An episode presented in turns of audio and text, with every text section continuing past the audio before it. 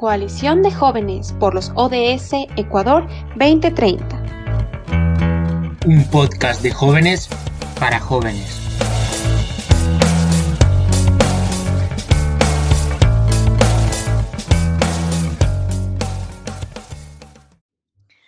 Hola, hola con todos y todas, esperando que cada uno se encuentre muy bien en su casa, en su trabajo, en donde se encuentren en este momento. Y bueno, agradecerles por conectarse eh, a escuchar este podcast que justamente aborda un tema de relevancia dentro de la sociedad ecuatoriana y el tema de la transparencia, la ética y la integridad pública. Este es un tema que ha sido debatido dentro de ámbitos públicos, nacionales e internacionales mi nombre es Judith Melo y bueno, bienvenidos a este su espacio y su podcast de Jóvenes 2030. Mi querido Joffre, te doy la palabra. Muchas gracias, querida Judy. Yo soy Joffre Rodríguez, parte de la coalición de jóvenes por los ODS Ecuador 2030 y para mí es un honor poder compartir estos espacios con ustedes. El podcast de la Coalición de Jóvenes por los ODS Ecuador 2030 tiene como objetivo presentar temas de interés sobre el desarrollo sostenible desde la visión de la juventud. En esta segunda temporada nos enfocaremos en la ciudadanización de la transparencia, donde presentaremos una serie de reflexiones sobre cómo la ciudadanía puede generar acciones para promover la transparencia en su comunidad conocer los mecanismos existentes y exigir que las instituciones y gobiernos cumplan con su obligación de transparentar la información. Para eso, querida Judy, te doy paso para que puedas dar un breve contexto acerca del tema principal.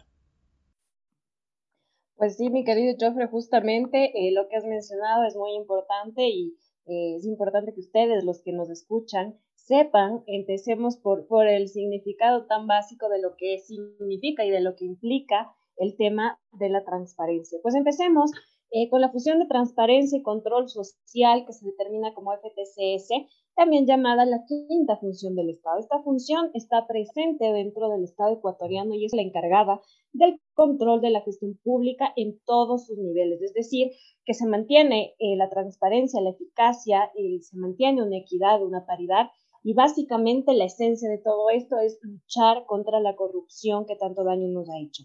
Dentro de nuestra constitución ecuatoriana, este tema se contempla en el artículo 204, que le otorga dos atribuciones dentro de todo este tema de la transparencia.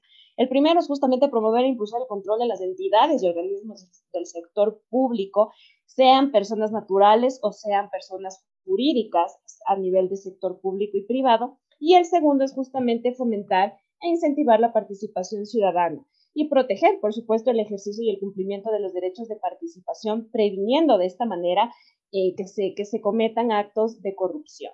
Por otro lado, tenemos también mecanismos de transparencia que se han aplicado entre el gobierno, entre los organismos internacionales, entre, entre el control público y, por supuesto, el control social, lo cual afirma principios fundamentales que se debe tomar en cuenta, como es la integridad, la responsabilidad y el tema de la rendición de cuentas. Básicamente, em, eso sería una, una introducción breve de lo que significa el tema de la transparencia en cada uno de los procesos y sobre todo en qué artículo de la Constitución está contemplado esto, mi querido Joffrey.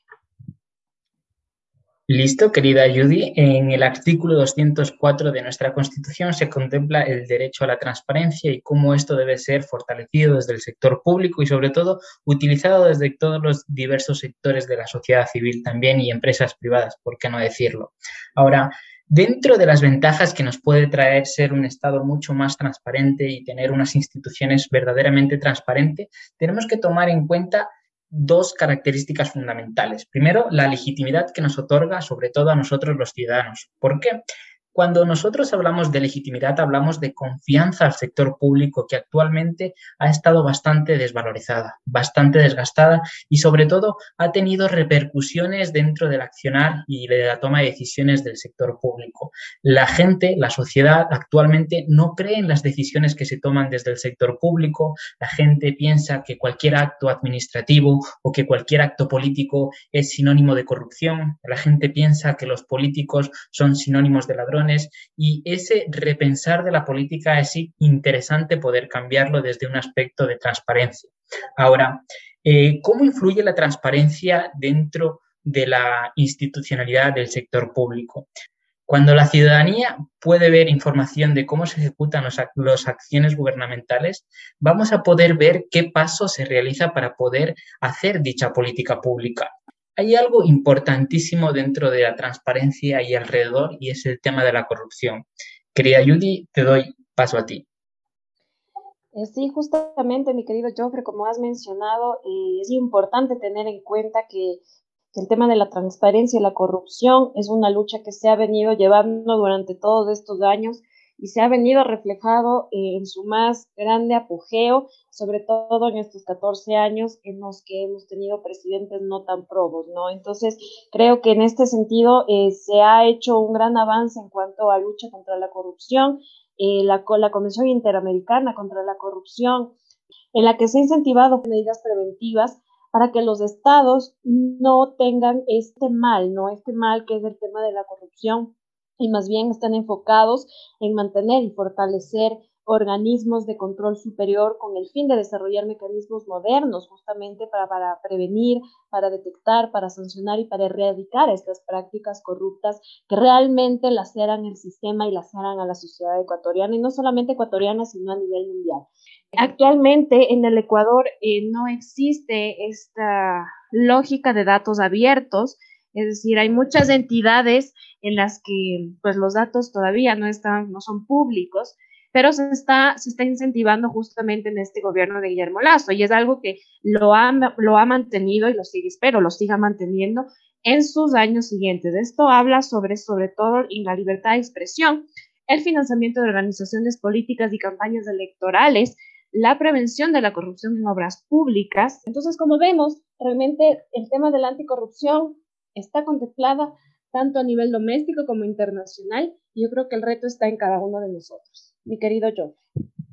Exactamente. Hay algo fundamental que señalaste y es cómo prevenir la corrupción, ¿no? Ahora entendemos como ética pública al patrón moral común, universal y generalizable de lo racional y lo no razonable en los fines de una persona, los valores y las prescripciones, que es compatible con diferentes éticas privadas siempre que sean respetuosas con las demás y que se obtienen con la máxima deliberación y consenso posible.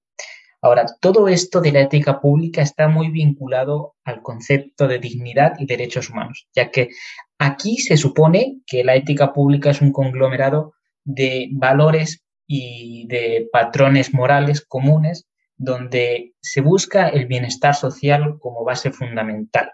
Ahora, aquí hay algo fundamental que tenemos que analizar y es cómo hay un conflicto entre los deseos de las personas y aquí concretamente entre los deseos de los servidores públicos, porque al fin y al cabo, al hablar de una ética pública concentrada dentro de los organismos públicos y sobre todo enfocada mucho más en la transparencia y de que cómo eso se utiliza para poder otorgar información pública ética, hay que tener bastantes variables, por así decirlo, donde podamos dar este tipo de información con la mayor objetividad que se pueda dar.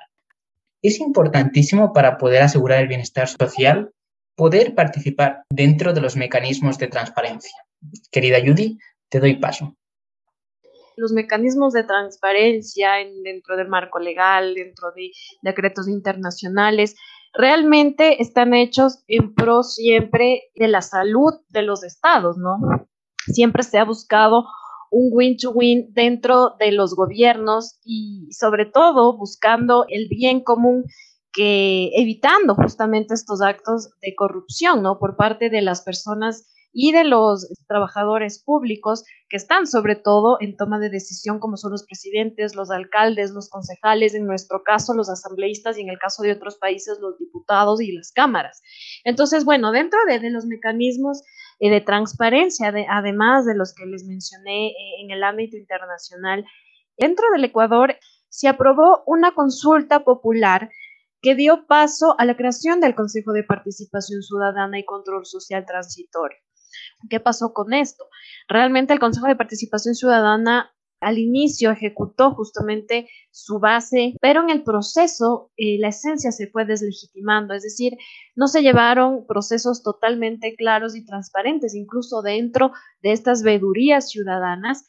Y realmente hoy en día tenemos un consejo de participación que está en vías de la eliminación porque realmente no ha mantenido eh, lo prometido para lo cual fue creado y para lo cual toda la gente votó en consulta popular en el año 2018, es importante que la ciudadanía tenga en cuenta que tiene mecanismos a nivel internacional para poder, eh, y a nivel nacional también, para poder hacer uso y protestar y ver si es que realmente se está haciendo eh, un, ejercicio de poder correcto o un ejercicio de poder eh, fragmentado y realmente eh, de, interés eh, propio más no interés común. Entonces, como vemos, son procesos que se han avanzado, han tomado su tiempo y seguirán tomando su tiempo, pero yo creo, mi querido Joffre, que todo empieza desde casa, ¿no? Eh, si es que tú tienes un hijo, pues tienes que enseñarle valores, empezando desde no mentir, empezando desde no copiar, empezando eh, a crear seres humanos honestos, probos y sobre todo trabajadores, ¿no? Y eso no es deber ni del gobierno, ni de los asambleístas, ni de los diputados.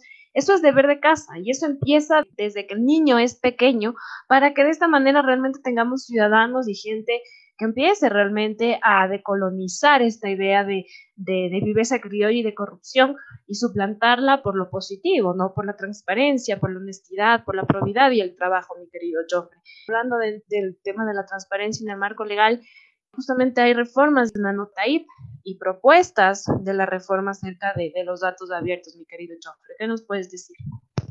Exactamente. Bueno, primero un poco de contexto y es que la LOTAIP surge en Ecuador desde el año 2004, ya son 17 años, antes nosotros no teníamos el desarrollo digital y tecnológico que actualmente tenemos.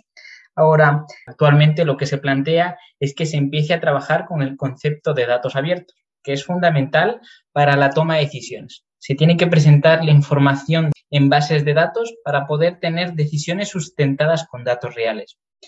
Ahora, concretamente, las reformas que se están estableciendo en la LOTAIP son en el marco de la Ley 2.0 de la OEA.